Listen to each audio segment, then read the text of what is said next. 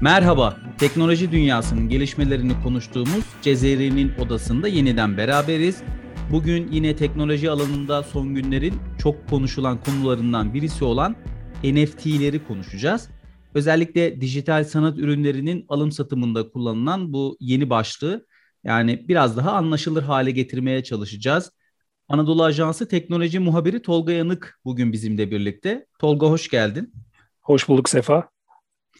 Direkt olarak soralım.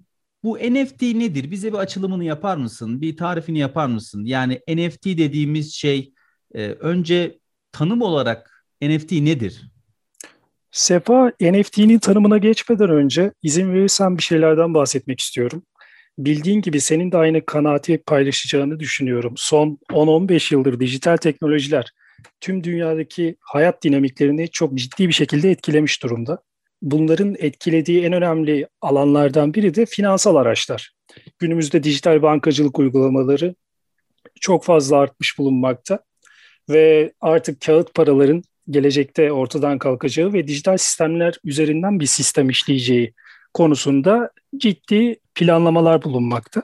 Ülkelerin merkez bankaları dijital para geliştirme çalışmalarına devam ediyor.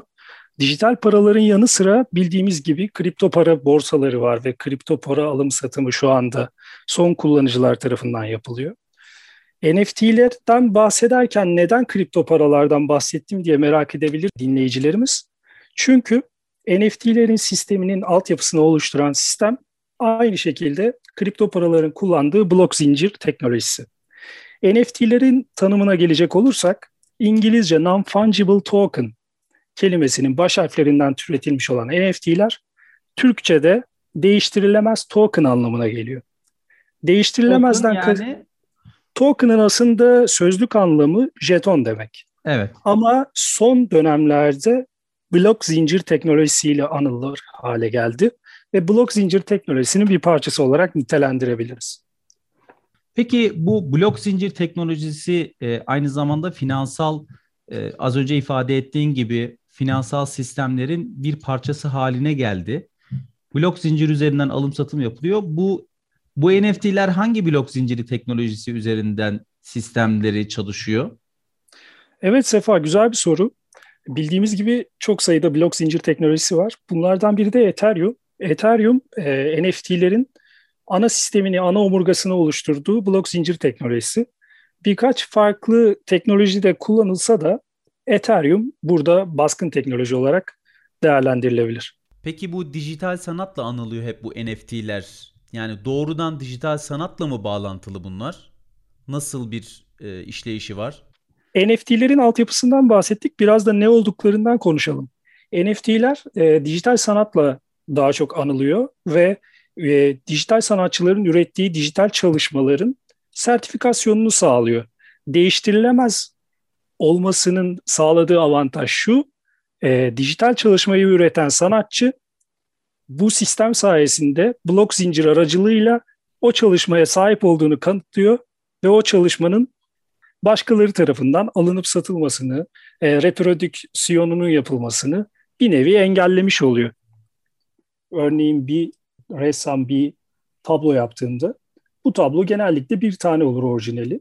Bunun üzerinden reprodüksiyonları yapılır. Efendim biz gireriz Google'dan. Fotoğrafları çekilir çekeriz. belki. Tabii fotoğrafları çekilir. E, efendime söyleyeyim internet tarayıcımızdan girerek yazıcımızdan çıktısını alıp duvara asabiliriz. Ama bu tüm yapılanlar aslının değerini değiştirmez. Peki o aslının e, gerçek olduğunu veya e, ve e, yapıcısına ait olduğunu kim ispatlar? E, bununla ilgili çalışanlar vardır, uzmanlar vardır, müzayede evleri vardır dünyada. Anladığım kadarıyla NFT'ler yani dijitaldeki bu dijital varlıkları e, eşsiz hale getiriyor. Yani o boyutuyla, o sanatçının eserini o zaman o e, belki megabaytıyla, belki e, görselse görselinin ölçüleriyle e, eşsiz hale getiriyor. Değil mi? Böyle anlıyorum. Evet, evet Sefa tam anlamıyla bu. De, NFT'lerde aynı müzayede evlerinin gördüğü işlevi görerek o çalışmanın niteliğini, niceliğini, içeriğini o sanatçıya benzersiz bir kodla atayarak kopyalanmasını engelliyor diyebiliriz. Ya bir de bu blok zincirinde e, herhalde o zincirin bir parçası haline mi getiriyor? Tabii ki Ethereum altyapısını kullanarak ona benzersiz bir kod vererek o çalışmanın o kullanıcıya ait olduğunu sistem kendi merkezi üzerinde bunu saklıyor. Peki Ve burada şöyle bir şey sorabilir miyim? Şimdi e, bu biz blok zincir teknolojisi üzerinden alınıp satıldığını söylüyoruz. Hı. Tamam ama burada yani sahiplik konusunda e, şöyle bir durum var. Şimdi dijital sanat eseri dediğimiz zaman o sanat eserinin orijinaline verdiğimiz değerle onu ölçebiliyoruz ve orijinalin sanatçısına verdiğimiz değerle ölçebiliyoruz. Peki yani bir görseli, bir ses dosyasını veya herhangi bir dijital sanat ürününü, reprodüksiyonu da e, aynı şey olmuyor mu? Yani aynı işlevi görüyor. Çünkü dijitalde bir yani bunun maddi karşılığı neye göre veriliyor? Aslında bu bir tartışma konusu. Tabii e, yani çok milyon dolarlar harcanarak alınan NFT'ler var ve insanlar bunları anlamlandıramıyor. Yani Peki, diyorlar ki dünyada bunu... evet sözünü kesiyorum da dünyada en fazla e, satış nelerde var? Bu çok ben Twitter'ın e, üst yöneticisi Jack Dorsey'nin ilk tweetini görmüştüm. Evet, Jack Dorsey'nin tweeti 2,9 milyon dolara satıldı. Yani bunun neye karşılık verdikleri çok anlaşılamamakla birlikte. Evet bu biraz da sosyolojinin konusu. Teknolojik altyapı olarak biz konuyu ele alıyoruz ama tabii ki ilginç miktarlarda ilginç alımlar yapılabiliyor. Şimdi alım tarafında en fazla ödeme yapılıp alınan eser 69,3 milyon dolara e, Beeple mahlasıyla bilinen Mike Winkelmann, ABD'li Mike Winkelmann dijital sanatçı. Çok bu sanatçının evet bu sanatçının 2007 yılında başlattığı bir projesi var. Bu projede sanatçı her gün bir dijital çalışma yapıyor ve 5000 günün sonunda bütün bu çalışmalarını birleştirerek tek bir çalışma ortaya koyuyor. Everyday adı verilen bu çalışma Londra'nın bilinen öne çıkan müzayede evlerinin birinin aracılığıyla 69,3 milyon dolara rekor bir fiyatla satılıyor. Peki bu alım satımlarda e, sanatçıya daha sonra da getirisi oluyor mu? Yani tek şey üzerinden mi, tek satış üzerinden mi oluyor? Daha sonra da getirisi var mı? Aslında şöyle, e, bu dijital eserini satmaya karar veren kişi platformlar aracılığıyla bunu satabiliyor ve satarken e, bunun kullanım haklarının ne şekilde olacağını kendisi belirleyebiliyor. Örneğin mesela 69,3 milyon dolara satılan e, Beeple'ın tablosunu, dijital tablosunun sadece kullanım hakkı satın alan kullanıcıya verildi. Ama onun dışında asıl üretici, çalışmanın sahibi bundan belli gelirler elde edebiliyor. Yani bu satışın e, sözleşme içeriğine göre değişiklik gösterebiliyor. O zaman bu e, elektronik e, sistemler üzerinde yapılan ticarette farklı bir kapıyı da açıyor. Tabii yani üre, üretilen şeyin satışı devamlı hale getirilebilir. Belki o onun üzerinden işte fundraising denilen e, evet. Yani işte her satışından işte şuraya şu kadar bağış gibi bir Tabii şeyle, genellikle bunu... zaten bu NFT satışlarına baktığımız zaman mesela Twitter kurucusu Jack Dorsey'in tweetinin satışından bahsetmiştin. Mesela o tweetin e, tweetten elde ettiği geliri Dorsey Afrika'daki Covid-19 hastalarına bağışladı. Türkiye'de de benzer satışlar var. İşte gazeteci Cüneyt Özdemir'in bir tweet'i satıldı. Yaklaşık fiyatını da söyleyelim. 10 bin dolara 10 bin dolara satıldı. Cüneyt Özdemir de benzer bir şekilde bunu bir yardım vakfına bağışlayacağını söyledi. NFT'ler genellikle evet bu konuyla da gündeme geliyor ama asıl odak noktasını kesinlikle dijital sanatlar ve bunların alım satımı oluşturuyor Sefa. Biz o zaman önümüzdeki dönemde bununla alakalı çok daha fazla şey duyacağız. Ama şunu söyleyebiliriz bununla alakalı. Ya bu alan hala daha tartışmalı bir alan. Yani bu söylenilen rakamların sonuçta biz ödenip ödenmediğini bilmiyoruz. Yani bu teknoloji üzerinden belki bir reklam çalışması dahi e, sürdürülüyor olabilir kripto paralara yönelik. Ya ben biraz da böyle değerlendirdim. Çünkü hani çok ciddi rakamlar ve henüz bu alanla alakalı çok neticelenmiş bir şey yok. Yani NFT üzerinden sanatçıların e, yapmış olduğu sanatlarını dijital ortamlarda satışını yapması, ve dünyanın hemen hemen her tarafındaki kişilere çok hızlı bir şekilde ulaşabiliyor olmasını çok hani yenilikçi bir şey olarak görsem dahi e, bir anlamda sonuçta işin bir boyutu, parasal bir boyutu var, finansal bir boyutu var. Bu anlamda yani güvenilirliğini tam anlamıyla görmeden e, bu şeylere verilen değerin karşılığını bulması özellikle çok ciddi rakamlarda çok yüksek rakamlarda karşılığını bulması biraz tartışmalı geliyor bana. Yani sen ne düşünürsün? Sen e, dijital bir sanat ürününü alır mıydın yüksek bir fiyata bilemiyorum yani. Evet Sefa bu konu çok tartışmalı gerçekten. NFT'ler de son zamanda işte bu yüksek satış rakamlarıyla gündeme geldi. E tabii insanlar haliyle neden bu çalışmalara bu kadar para veriliyor sorusunu sorabiliyor.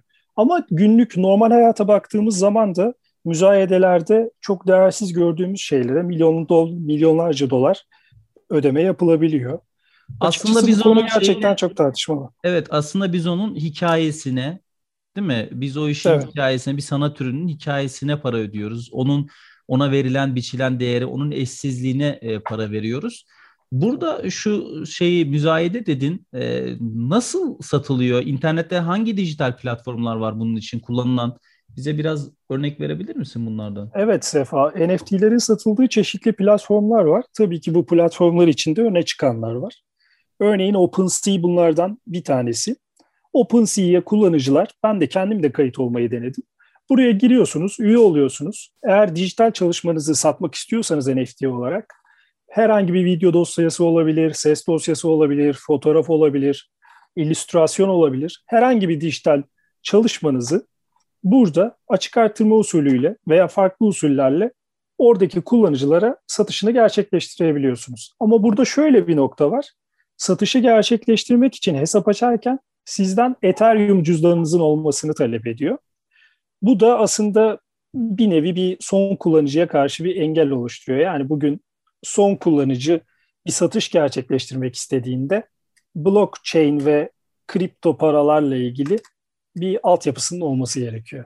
Peki burada şöyle bir durum var mı? Yani o dijital satış platformundan ben o dijital sanat ürününü aldım. Bu benim Ethereum cüzdanıma mı kaydoluyor yoksa o platform e, üzerine mi kaydoluyor? Yani sertifikalandırmasının o platform diyelim iflas etti. O, o platform kapandı. Benim bu dijital sanat ürününe olan aidiyet e, sertifikam nerede kalıyor? Şöyle e, satın aldığınız ürünün sertifikasyonunu Ethereum sistemi yaptığı için size benzersiz bir kod sunuyor. E, bunu hangi aracı platformdan alırsanız alın, platform kapansa dahi onun size sağladığı o benzersiz kodu siz kendi cüzdanınıza veya herhangi bir yere kaydederek bunu e, o çalışmanın sahibi olduğunuzu iddia edebilirsiniz. Ama Anladım. bunun dışında mesela OpenSea dışında çeşitli platformlar da var. Örneğin NBA Shot diye bir platform var. NBA'deki işte oyuncuların, anların e, NFT haline getirilip satışını sağlıyorlar. Bu da çok Burada ciddi da, bir orada platform. da çok ciddi bir gelir var bildiğim evet, kadarıyla. 200, Özellikle 200 milyon evet 200 milyon dolardan fazla satış gerçekleştirilmiş durumda. Çok ciddi bir rakam yeni bir teknoloji için. Ee, biraz da pazar payına bakabiliriz. Yani NFT'ler son mesela 3 ayda şöyle ilginç bir rakam var Sefa. Son 3 ayda 200 milyon dolardan fazla harcama yapılmış NFT'lere. Bugün bugüne kadar yapılan toplam harcamaya bakıyoruz 550 milyon dolar. Yani çok ciddi bir bölümü son 3 ayda yapılmış. Bu da NFT'lerin son dönemde ne kadar gerçekten gündeme gelmesinin sebebini ortaya koyuyor. Evet yani rakamlar yükseldikçe, e, pazar büyüdükçe de konuşulmaya devam edecektir. E, peki bunlarla ilgili bilgi almak isteyenler nasıl ulaşabilir? Daha detaylı nerelerden kaynak bulabilirler? Öne, önerebileceğim bir şeyler var mı? Evet Sefa, e, NFT'lerle ilgili bilgi almak isteyen kullanıcılar e, sistemin blok zincir altyapısını sağlayan Ethereum web sitesinden e, gayet detaylı bilgiye ulaşabilirler. Herhangi bir arama motorundan NFT boşluk Ethereum yazdıklarında karşılarına Ethereum sitesinde yer alan bir link çıkacaktır. Oradan çalışmaya, sistemin nasıl çalıştığına dair detaylı bilgiler alabilirler. Bunun haricinde NFT satışı gerçekleştiren platformlar, az önce de belirttiğimiz gibi OpenSea, NBA evet. Top Shot, Bunun gibi platformlarda da konuyla ilgili bilgi alabilirler. Evet. Çok teşekkür ederim verdiğin bilgiler için Tolga. Ee, biz yine şimdi hatırlatalım. Podcast serimize devam ediyoruz. Cezeri'nin odasında.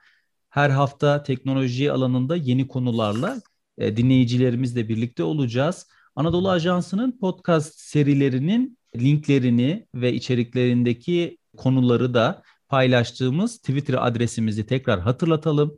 AA Sesli Twitter'da AA Sesli ve podcast serilerimizi yayınlandığı Spotify, SoundCloud, Apple Podcast ve tüm uygulamalarda da dinleyicilerimizin bize abone olmasını tavsiye edelim.